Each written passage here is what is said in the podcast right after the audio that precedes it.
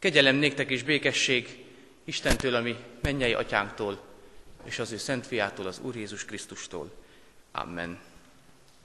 Szeretett testvérek, Isten tiszteletünk kezdetén énekeljük a 23. számú Zsoltárunk első versét. A 23. Zsoltár első verse így kezdődik. Az Úr én nékem, őriző pásztorom.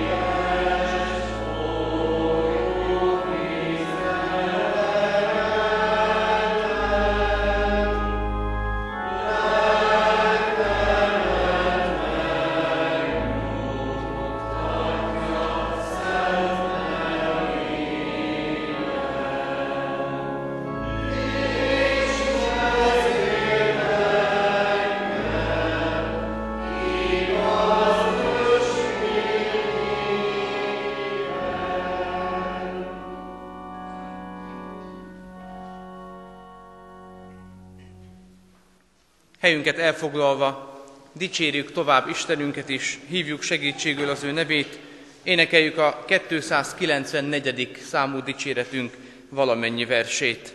A 294. dicséretet énekeljük, az első vers így kezdődik, Jézus vigasságom, esdekelve várom áldó szavadat.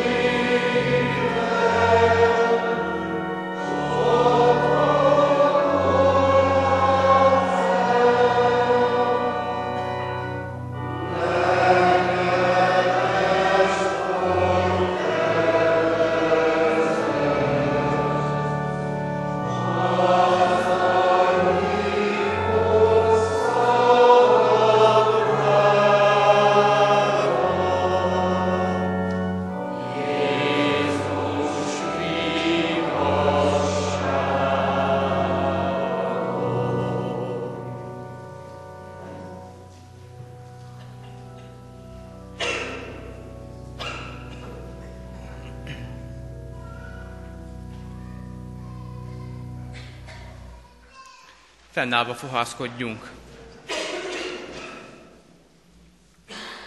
Ami segítségünk, ígére figyelésünk és Isten tiszteletünk megszentelése és megáldása az Úrtól van, aki Atya, Fiú, Szentlélek, teljes szent háromság, egy örök és igaz Isten.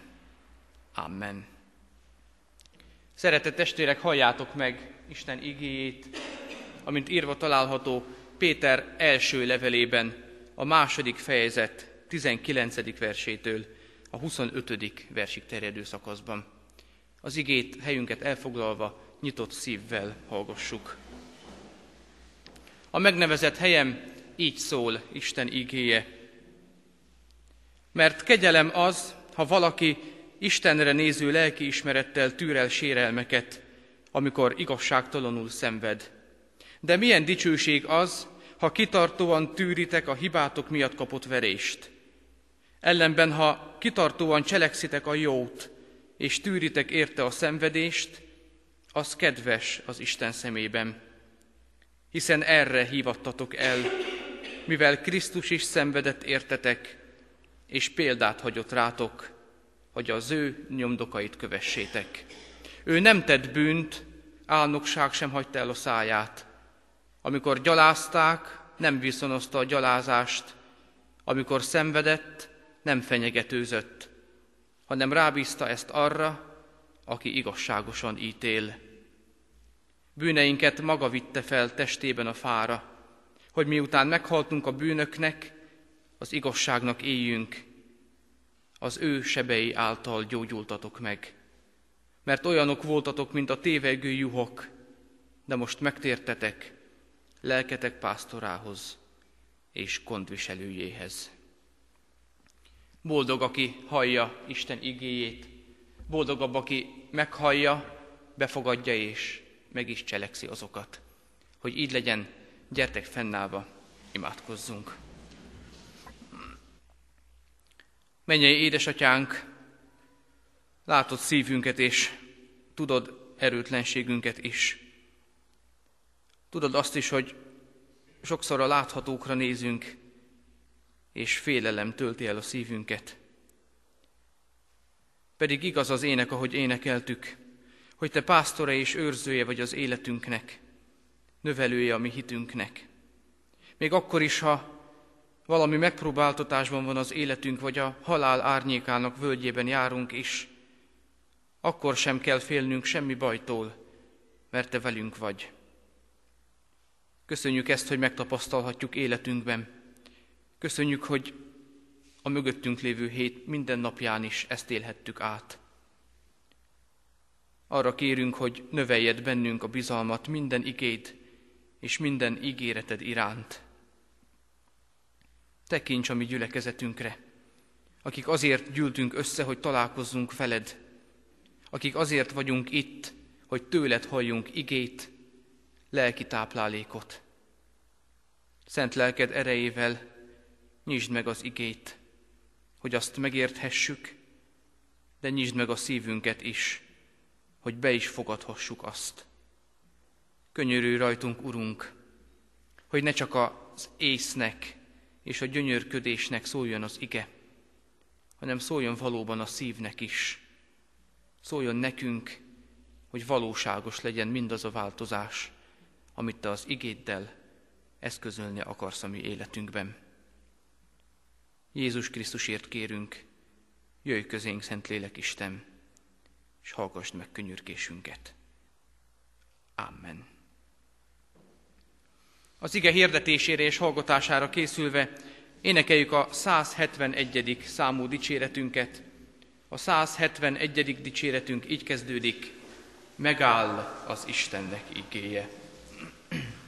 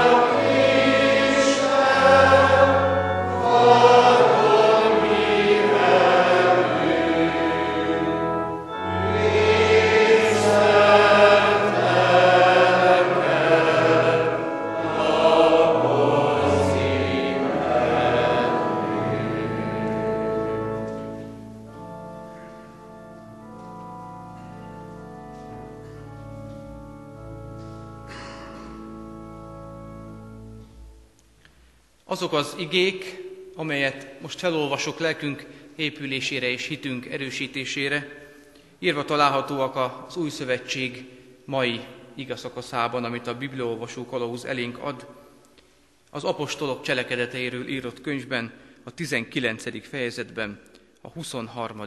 és következő versekben eképpen. Abban az időben nem csekély zavargás támadt az Úr útja miatt, mert egy ötvös, név szerint Demeter, ezüstből kis Artemis templomokat készített, és ezáltal nem csekély keresethez juttatta a mestereket. Ez az ember összegyűjtötte a mestereket, valamint a hasonló foglalkozásúakat, és így szólt hozzájuk. Férfiak, tudjátok, hogy ebből a kereskedésből származik a mi jövedelünk, jövedelmünk. De látjátok és halljátok, hogy nem csak Efézusban, hanem szinte az egész Ázsiában nagy tömeget nyert meg és vezetett félre ez a pál, aki azt mondja, hogy amit emberkéz alkot, azok nem istenek. Nem csak az a veszély fenyeget azonban, hogy ez a mesterség csődbe jut, hanem az is, hogy a nagy istennőnek, Artemisnek a templomát is semmibe veszik, és így ő, aki egész Ázsia és egész földkerekség tisztel, el fogja veszíteni dicsőségét. Amikor ezeket hallották, haragra gerjedtek és így kiáltoztak. Nagy az efézusi Artemis. Az űrzavar kiterjedt az egész városra. Majd megragadva a macedón Gájuszt és Arisztarkoszt Pál utitársait, egy akarattal a színházba rohantak. Pál is be akart menni a népgyűlésbe, de őt nem engedték a tanítványok. Néhány ázsiai főtisztviselő, aki barátja volt, szintén üzent neki és kérte, hogy ne menjen el a színházba. Ott pedig az egyik ezt, a másik azt kiáltozta, a gyűlés ugyanis zűrzavarba torkollott, és a legtöbben azt se tudták, hogy miért jöttek össze. A tömegből a zsidók Sándort állították az emelvényre, őt előre küldve, aki azután kezével intve védő beszédet akart mondani a népgyűlés előtt. De amikor felismerték, hogy zsidó, egyetlen kiáltás tört ki mindenkiből, és azt lehetett hallani, mint egy két órán át. Nagy az efézusi Artemis. Eddig az olvasott ige. Szeretett gyülekezet, kedves testvérek az Úr Jézus Krisztusban, Pálapostól közel három évet töltött Efézus városában, és ha onnan mi tőle egy képes lapot kaptunk volna így nyári időszakban ez szokás, akkor azon a képeslapon bizonyára egy óriási, hatalmas, oszlopokon nyugvó nagy épület ö, díszelget volna. Efézusban volt ugyanis Artemis, vagy latinosabban Diana ö, istennőnek a kultikus központja és hatalmas temploma. Az épület maga lenyűgöző volt már méreteiben is, része is volt az ókor hét csodájának. 150 méterszer 70 méteres alapterülete nagyobb volt, mint a Kölni Dóm alapterülete. 157 darab egyenként 20 méter magas, gazdagon díszített oszlop tartotta a tetőszerkezetet.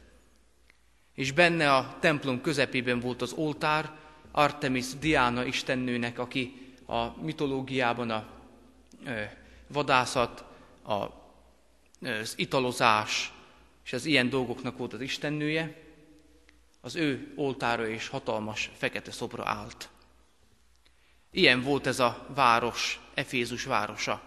És Pálapostól idejében épp akkor is, amikor ő ott van, évenként egyszer összegyűltek az Artemis tisztelők és hívők a világ minden tájáról, és jöttek több százon, több százezren az a stadion és színház, ahova bevonszolják a keresztjéneket, az 26 ezer fős. Tehát rengeteg ember el tudott oda menni, és el tudott ott férni, és jöttek, és a papok és papnők mellett dolgoztak még ott ércművesek, ötvösök, akik kis Artemis szobor vagy Artemis templom ö, amuletteket készítettek, amit aztán jó pénzért eladtak az odalátogatóknak. Nagyon jól éltek ebből az ötvösök. Nagyon kényelmes és jó munkájuk volt, és az egész várost belengte ez, hogy meghatározza az ő életüket, az ott lévő templom és az ott folyó kultusz.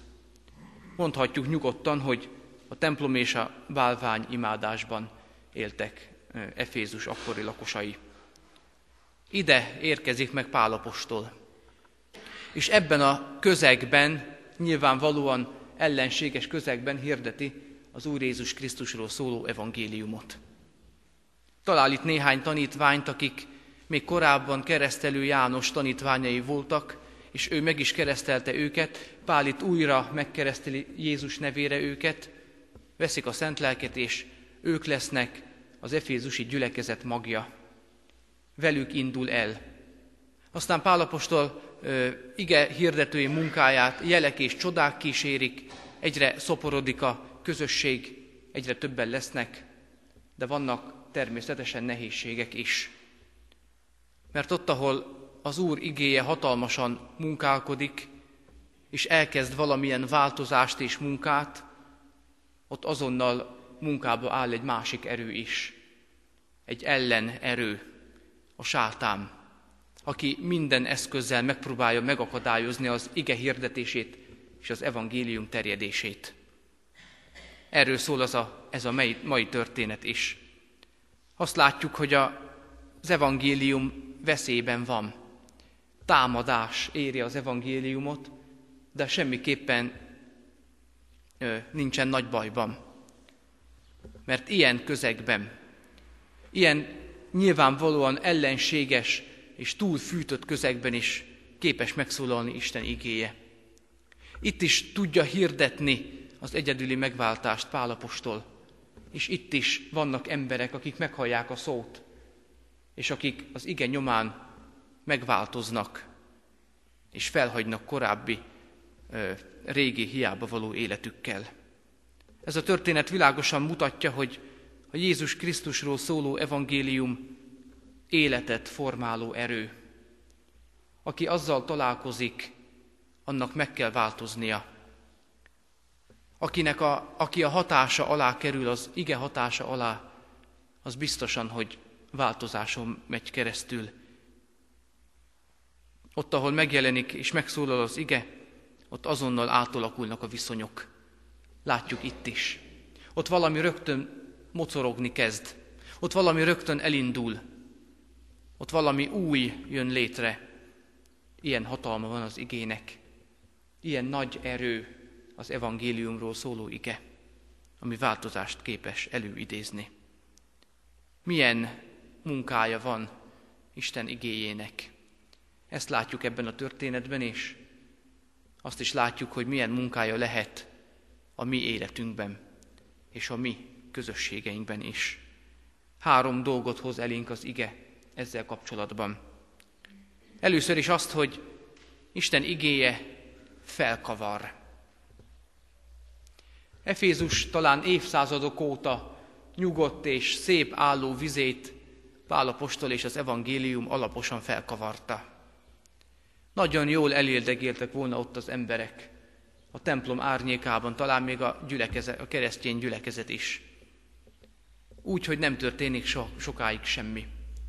De megjelent egy ember, és azonnal felbojdult az egész város. Megjelent egy hír, egy jó hír, egy másfajta hír, mint amit ők megszoktak, és az emberek vevők lettek rá, vagy legalábbis odafigyeltek, és felbojdult mindenkinek az élete. Alaposan felkavarja itt a dolgokat az evangélium és Isten igéje. Tulajdonképpen ugyanaz történik, mint minden más városban, ahol Pálapostól megfordul és hirdeti az igét. Adott egy helyzet, adott egy bizonyos fajta pogányság és bálvány imádás, amiben élnek a népek, és az ige hallására és az ige hatására ez megváltozik. Ebben valami változás elindul. Felkavar az ige. Így végzi ezt a munkát. Az evangéliumnak ez a természete. Felkavaró, mert szemben megy az árral. Ellenszélbe dolgozik, és új utat kínál. Új isteni megoldást kínál az emberi érdekekkel szemben. Valami egészen újról beszél, és valami egészen új út, amit adni képes és tud. Isten országa ezen a földön a legtöbbször árral szemben és szembeszélben valósítható meg. De Isten igéje ilyen helyzetben is élő és ható. Isten szava ilyenkor is képes elérni embereket. Gondoljunk csak arra, ha csak a mi református történelmünkben valamilyen elnyomás volt, valamilyen ige ellenes törekvés és tevékenység, vagy az állam, vagy más valaki részéről, ott már is elindult valami ébredésféle mozgalom. Ott már is bebizonyosodott, hogy ellenszélben is van ereje az evangéliumnak. És Isten igéje akkor tudja igazából megmutatni hatalmát és erejét, amikor azt el akarják nyomni. Úgy virágzik leginkább. Efézusa maga megszokott életével egészen nyugodtan eléldegélt volna még jó néhány száz évig. Gazdaságilag megvolt, a bevételük nyilván nagyon szép város volt, de valamit felkavartott Isten, mert tervei voltak az efézusi emberekkel, mert ott az élő Isten gyülekezetet akart létrehozni. Nem Pál személye, hanem az, amit ő mond, amit hirdet, az az igazán felkavaró. Azt tudnélik, hogy a kézzel csinált istenek nem istenek, csupán bálványok. Mert az igazi Istennek nincsen szobra. Nem kiábrázolható, mert ő lélek. És aki őt akarja imádni, az nem kis amulettekben és kis tárgyakban kell, hogy imádja, hanem lélekben és igazságban ahol elkezd terjedni az Úr igéje, ott kezdődnek a bajok. Addig, amíg minden megy nyugodtan, álmoskásan a maga útján, addig ott nincs semmi probléma. Addig a lelki ismeretek is szépen szunnyadnak, addig senkit nem bánt és nem zavar semmi. De ahol az ige megszólal és elevenbe vág, ahol az ige megszólal és valamire rátapint, valamit föltép, ami fájdalmas, ami nincs a helyén, ott rögtön kezdődnek a bajok. Ott rögtön már viszketni kezd az ember fülük, ahogy szokták azt mondani. Isten nem szereti az alvó hívőket és az alvó gyülekezeteket. Ezért ébrezget, felráz, és ha szükséges, akkor fel is kavar igéjével. Egy-egy emberi életet, de egy-egy gyülekezetet is. Azért, hogy az élő legyen, a Balaton vize is cserélődik. Ott is vannak mikrobiológiai folyamatok, ami folyton mozgásban tartja. Meg a hullámzás is mozgásban tartja. Így lesz élő. Ha megállna és egy hónapig nem mozdulna, akkor megromlana a vize. Aztán cserélődik a nagy körforgásban is, hogy elpárolog, majd újra leesik eső formájában. Olvastam, hogy két évente kicserélődik teljesen. Ha valaki tavaly nem jutott el, de tavaly előtt volt, és most készül a több generációs táborba, az már egy másik Balatonban fog fürödni. A mozgás, a felfrissülés, az-e felkavarás, ez szükséges ahhoz, hogy életben maradjon minden. A mozgás hiánya az egyenlő halállal, lelki értelemben is. Egyszer egy ige hirdető elment evangelizálni egy egész hétre egy kis határmenti faluba, és már a harmadik estén voltak együtt, amikor nagy buzgalommal és ö, lelkesedéssel hirdette az igét, és akkor valaki felpattant és hangosan azt mondta, hogy ő ezt nem bírja tovább hallgatni, és hazarohant. Mindenki nagyon meg volt botránkozva, hogy hogy lehet egy Isten tiszteletről így kirohanni, de aztán a lelkész másnap felkereste, és mondta neki, hogy mi történt. Hát, amit a tiszteletes úr mondott, hogy így a megbocsátás, meg úgy a megbocsátás, én ezt nem akarom hallani, mert van valaki, akinek én nem akarok megbocsátani. És mondta neki a lelkész, hogy nem volt érdemes volt ide eljönnöm, mert egy valaki legalább meghallotta az igét. Egy valakit legalább felkavart és elindított benne valamit. A többiek pedig szépen csak szunyókáltak minden nap. Isten azért kavarja fel az igéjével az életemet, mert ott valami változást akar. Azért van a felkavarás, hogy megtalálja ő azt a pontot, amit meg kell gyógyítani. vagy azt a bűnt vagy hibát, amit el kell távolítani. Azt akarja, hogy egészségesen és éppen menjen tovább az életem. Minél nagyobb igazságot mond az ige, annál inkább felkavaróbb. Minél jobban megérint engem is megítél, annál inkább háborgok belül. Hagyd, ha Isten az igéjével felkavarja az életedet. Azért teszi, mert tisztítani és gyógyítani akar téged. Mert rendet akar tenni benned. Efézusban is így lett rend, hogy először alaposan felkavaródott minden. Adj hálát azért, hogy Isten igéje nem altat téged. Nem azt mondja, hogy nincs semmi baj, mikor nagyon is nagy bajok vannak adott esetben, hanem kimondja az igazságot, és így tud segíteni rajtad. Ezért árral szembe is megy. Jaj, annak a gyülekezetnek és annak az egyháznak, aki a kényelmes utat választja, és szépen csendesen sodródik az árral. Isten igéje árral szemben tudja megmutatni az igazi hatalmát és erejét. Ne értsük félre, nem arról van szó, hogy folyton feszültségbe kell lenni a világgal, és keresni kell az ellenséget és a vitatkozási pontot mindig, de látnunk kell, hogy Isten igény mást mond, mint a világ, és nem szabad a világ sodrásával mennünk. Kívánom a katonatelepieknek, hogy ebben az értelemben ne legyen rendben mindig minden ebben a gyülekezetben. Hogy érjen el itt mindenkit az ige felkavaró hatása, és az az erő, amivel Isten rendet tud tenni a mi életünkben és gyülekezetünkben. Aztán másodszor azt mondja az Isten igéről a textusunk, hogy ez leleplez. Sok minden takarásban volt Efézusban, ebben talán hasonlítunk is rájuk, mert mi is szeretünk mindent a szőnyeg alá söpröni, és jó mélyre eltemetni mindazt, amiről nem szívesen beszélünk, és amiről hallgatnánk inkább. Az ige azonban lerántja a leplet rólunk és dolgainkról. Így volt ez Efézusban is ebben a történetben. Demeter szónoklatában, amit ott elmond a többi ötvösnek, látszólag nagyon nagy a vallásos felbuzdulás, hogy ő meg akarja menteni a templomot és az ott folyó kultuszt. De ez csak látszólag igaz, mert valójában a pénztárcáját félti, mert tudja, hogy ha itt egy másik kultusz jön, ami talán igazabb, mint az övé, akkor ott már nem kell semmit készíteni, és akkor már oda van a nagy bevétel. Az iga világosságának a fényében Jézus Krisztus világosságában látom meg magamat igazán. Minden embert is, és saját magamat is, hogy ki ő és ki vagyok én valójában. Ismerős Archimédész története, aki az ókorban lámpással járt napközben az utcán, és mondta, hogy igaz embert keresek.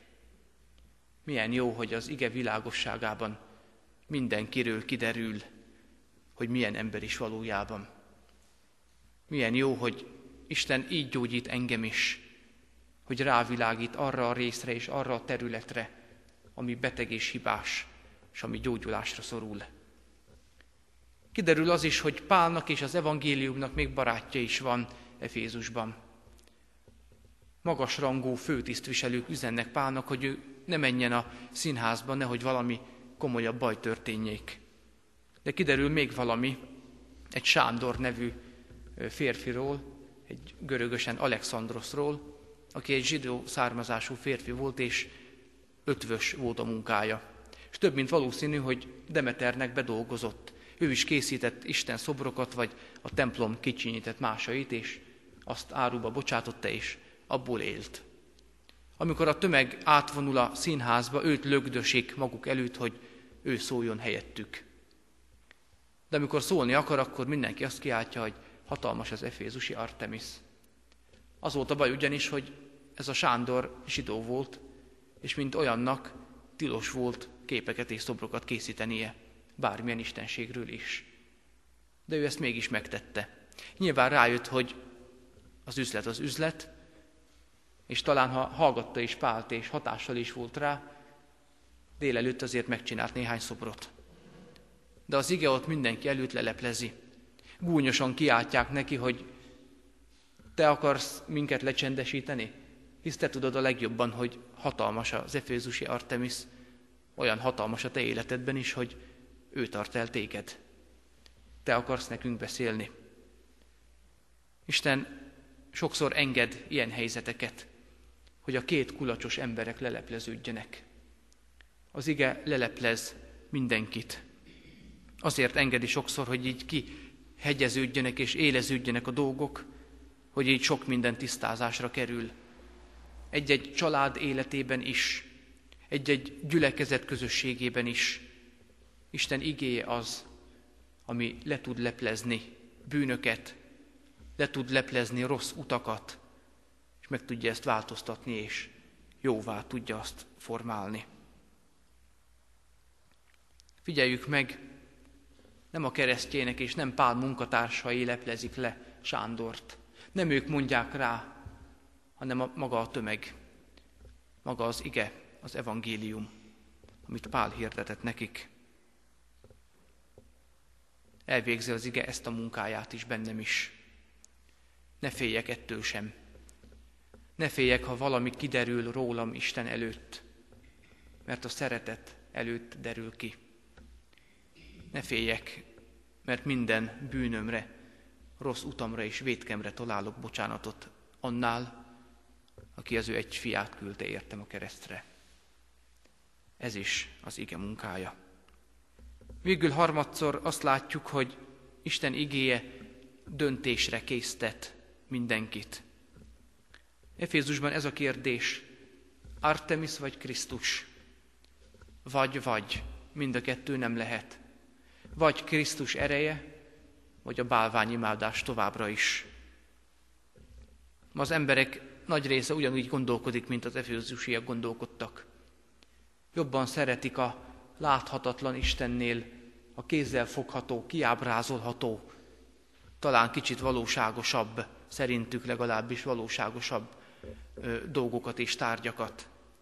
Jobban bíznak abban az emberek.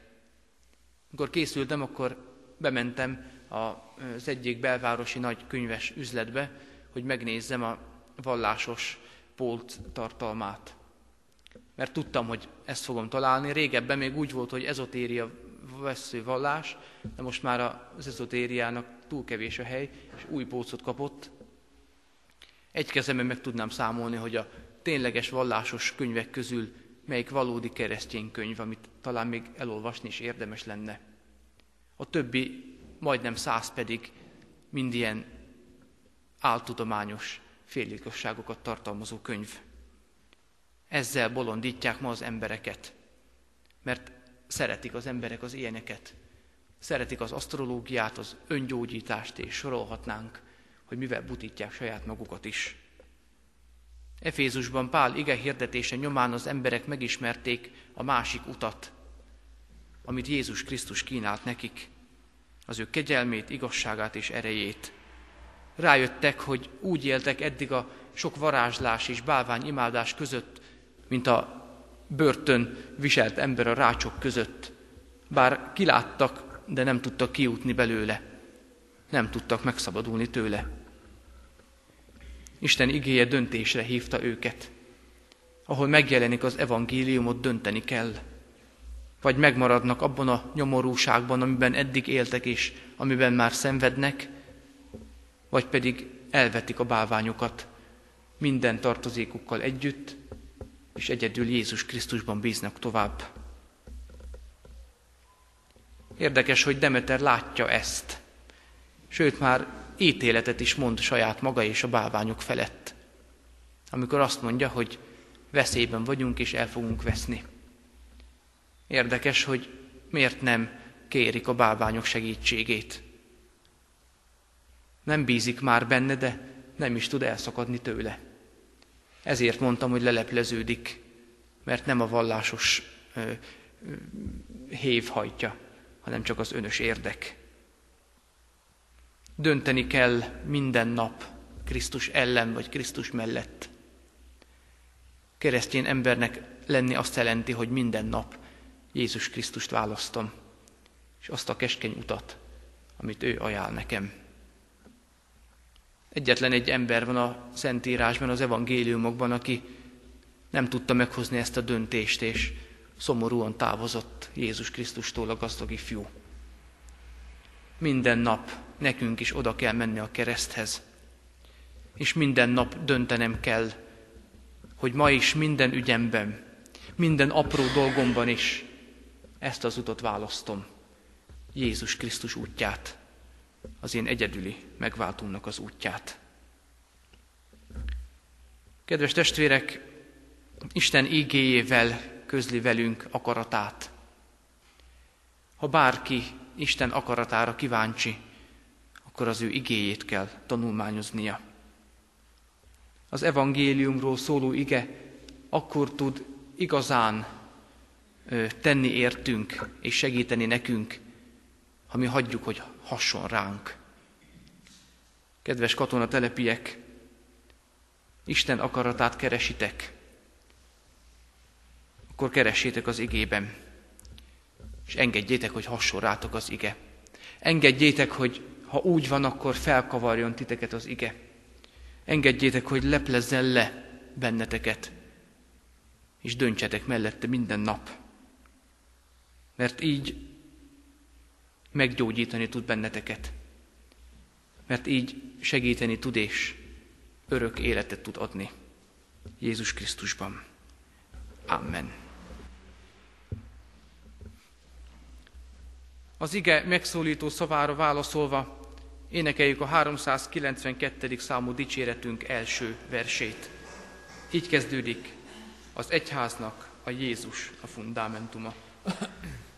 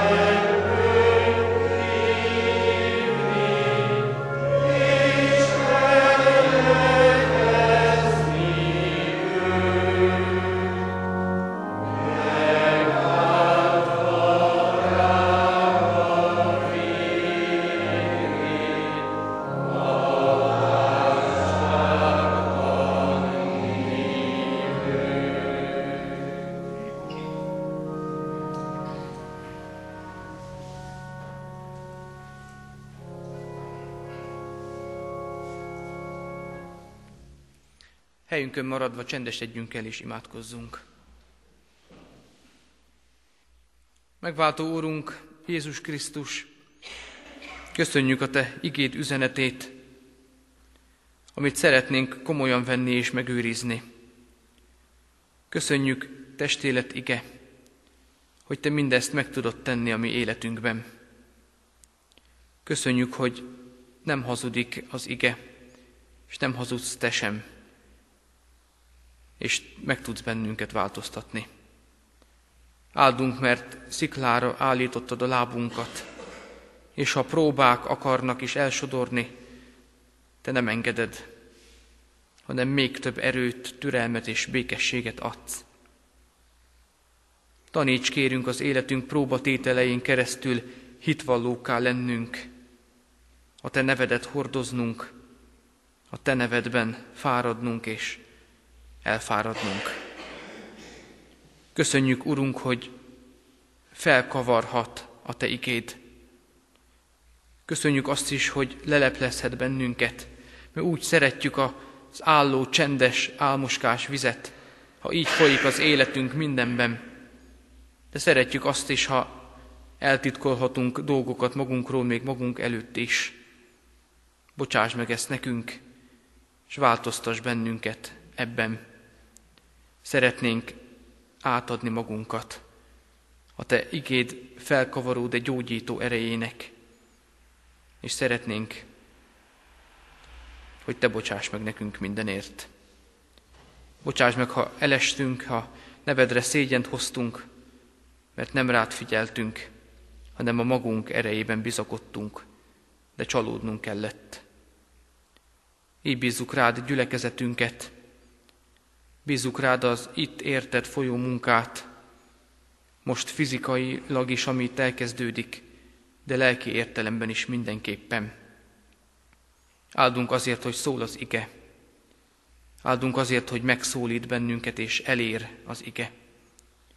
És kérünk, hogy legyen minden igei alkalom a Te szent lelked áldásával, hogy valóban ne csak szóljon, hanem meg is szólaljon a Te üzeneted.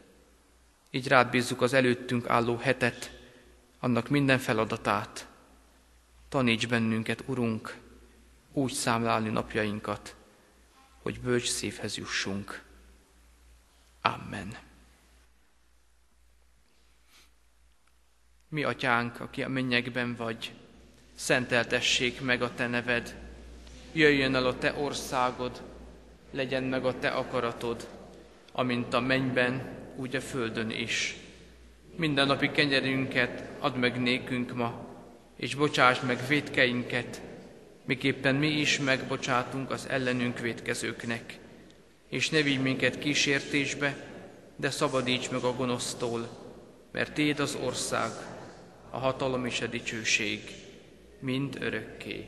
Amen. Mindezeknek utána Istenek népe vegyétek az áldást, az Úr Jézus Krisztusnak kegyelme, Istennek, ami atyánknak szeretete, és a Szentléleknek áldó közössége legyen, és maradjon minnyájatokkal. Amen. Helyünket elfoglalva kérem a testvéreket, hogy hallgassák meg a hirdetéseket. Szeretettel köszöntük mindenkit az Isten tiszteleten. Néhány hirdetés van, amit kérem, hogy fogadjanak szeretettel. A nyári katona telepi bibliaórák elmaradnak, a városi bibliaórába lehet csatlakozni, aki szeretne járni az igei alkalomra.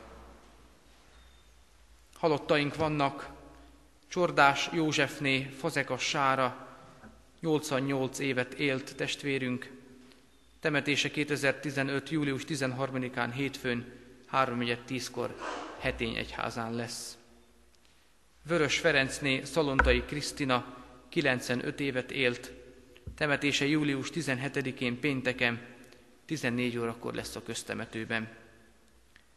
Valamint életének 63. évében elhunyt Kern Mária lelkipásztor testvérünk is, aki a Károli Református Egyetem nagykörösi tanító nőképző főiskolai karának egyik egykori tanára volt, és aki 2015. július 3-án pénteken tért vissza urához, méltósággal viselt hosszú-hosszú betegsége után. Kerd Mária utolsó éveiben a Szarvas utcai Sionházban lakott, ahol rendszeresen szolgált az ott lévő közösség körében. A Szarvas utca és Sionház lakói körében ma délután 17 órakor, 5 órakor megemlékezést tartunk. Kerd Mária temetése július 16-án csütörtökön 15 órakor lesz a Szentendrei református temetőben. Házasulandó jegyeseket hirdetünk három harmadszor. Varga Norbert jegyezte Kovács Vivient, valamint Hanusz Péter jegyezte Katona Bernadettet. Isten áldását kérjük a tervezett házasságokra. Adományok érkeztek, egyház fenntartói járulék 15 ezer forint, orgona felújítására 1500 forint, szőlőskert javára 4655 forint, Sion Klub javára 25.200 forint, az összesen 46.355 forint. Az Úr áldja meg a jókedvű adakozót. És még egy hírt, egy örvendetes hírt mondok, a hónapi nappal kezdetét veszi a gyülekezeti terem átalakítása és építése, hogy szeptemberre az iskola kezdésre és a gyermekisten tisztelet kezdésre is minden rendben várja az ifjú gyermekeket. Az Úr legyen gyülekezetünk őriző pásztora. Amen. Záró énekünk a megkezdett 392. számú dicséretünk.